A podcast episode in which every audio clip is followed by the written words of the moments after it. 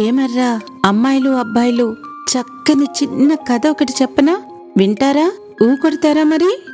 అనగనగా ఒక రాజు. ఆ రాజుకి ఏడుగురు కొడుకులు.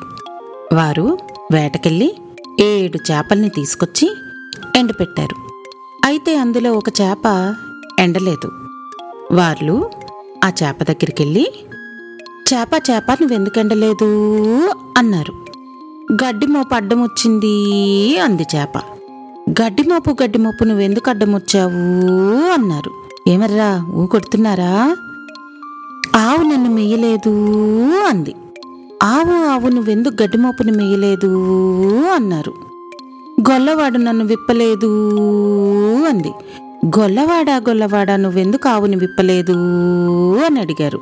అవ్వ నాకు బువ్వ పెట్టలేదు అన్నాడు. అవ్వ అవ్వ నువ్వెందుకు గొల్లవానికి బువ్వ పెట్టలేదు? అన్నారు. పిల్లగాడు ఏడుస్తుంటే ఎట్లాగయ్యా? అంది.